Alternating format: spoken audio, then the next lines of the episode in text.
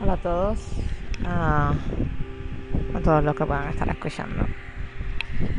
Primero quiero disculparme porque hace más de dos semanas que no, que no grabo nada. Han sido dos semanas bastante complicadas y difíciles. Creo que la complicación por mi parte, la dificultad, pues la vida. Para aquellos que nunca han oído este podcast, me llamo Claudi, soy una emigrante cubana estoy viviendo en Panamá hace dos meses aproximadamente. Que me fui a la bola. Me fui de Cuba por toda la situación política que existía. Soy médico.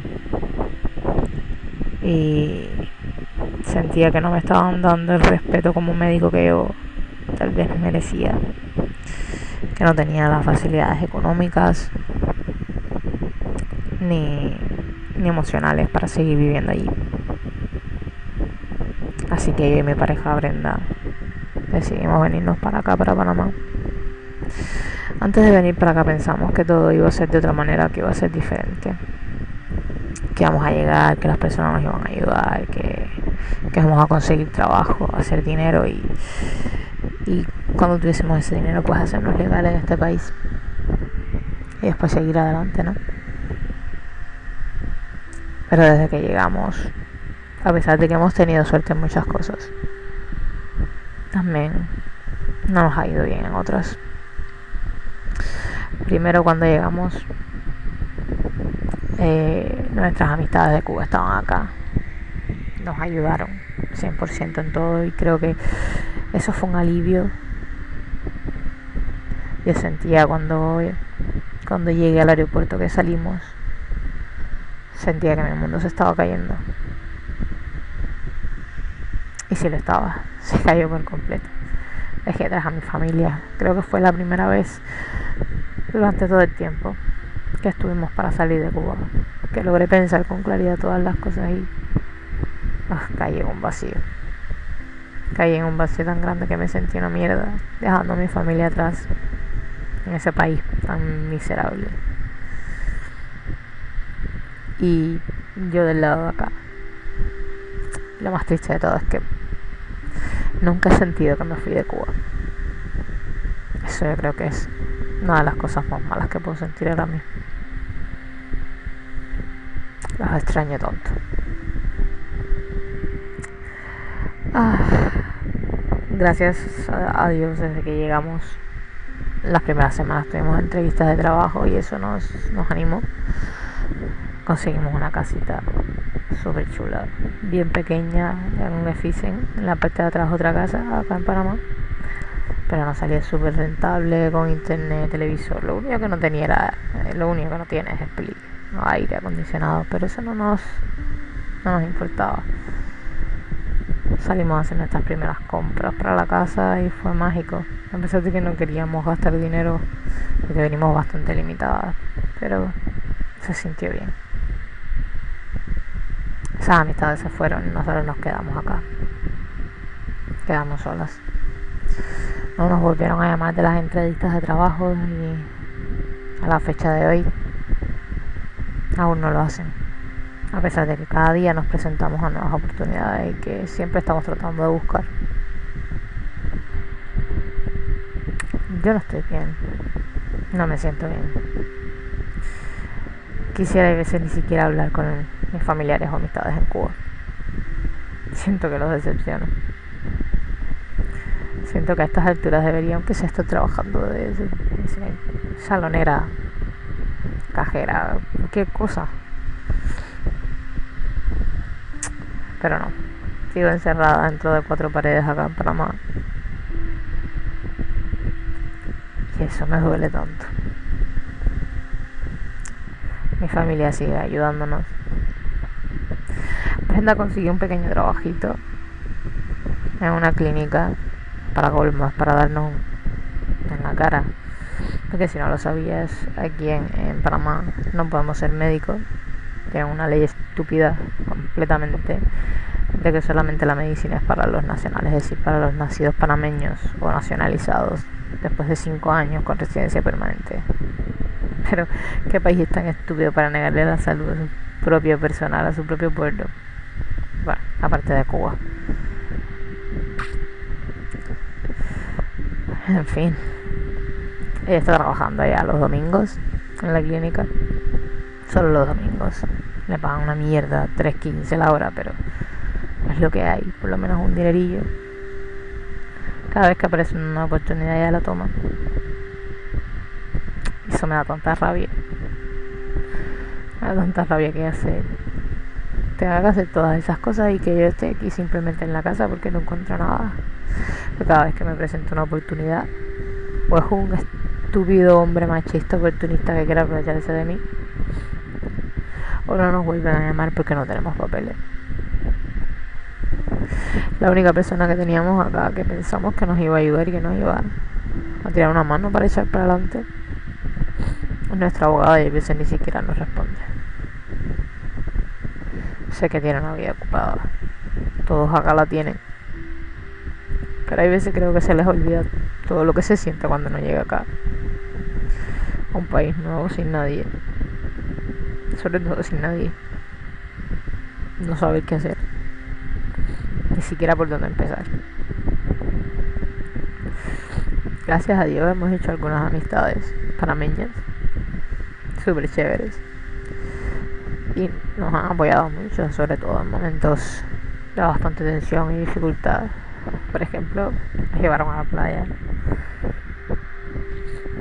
En el cumpleaños de Brenda nos invitaron a salir. Cada rato nos sentamos a conversar en la terraza y creo que son los únicos momentos en los que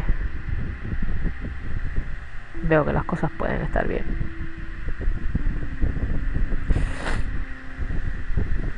Pero joder, qué difícil es todo. Yo creo que lo más difícil de ser cubano es que el mundo no te conoce y no te respeta. Y lo poco que conoce de ti es toda una mierda política que no te deja avanzar en la vida. Y las pocas personas como yo que, que dejan atrás todo eso, que dejan atrás la política, que dejan atrás todo lo que tenga que ver con los comentarios de países y tal somos profesionales, joder. Soy médico. Fui jefa de sala. Tengo un máster en urgencias intensivas. Además soy cantante. Todos dicen que tengo una bonita voz. Subo cosas a YouTube. Pero salgo de Cuba y no soy nadie. No soy nada. Porque eso es lo que nos enseñan en Cuba. Es lo que tratan de que seamos. Nada. Para que cuando salgamos de nuestro país sigamos siendo nada. Qué mierda de mundo tan pervertido y tan estúpido. Gobernantes matándose por adquirir más poder. Y el único que muere es el pueblo. El único que lo siente es el pueblo. Eso me, me rompe el alma. Porque ahora mismo si Cuba la parte del mundo como debería ser. Este tipo de cosas no pasarán. Joder, no tuviésemos que emigrar. Y si lo hiciéramos, lo hiciéramos por cuestiones de trabajo, contratos, mejorías de otro índole. Pero no porque no tenemos carne, no porque no tenemos comida, no porque la juventud no tiene que disfrutar o a dónde salir, no porque nos discriminan y nos miran como cosas raras.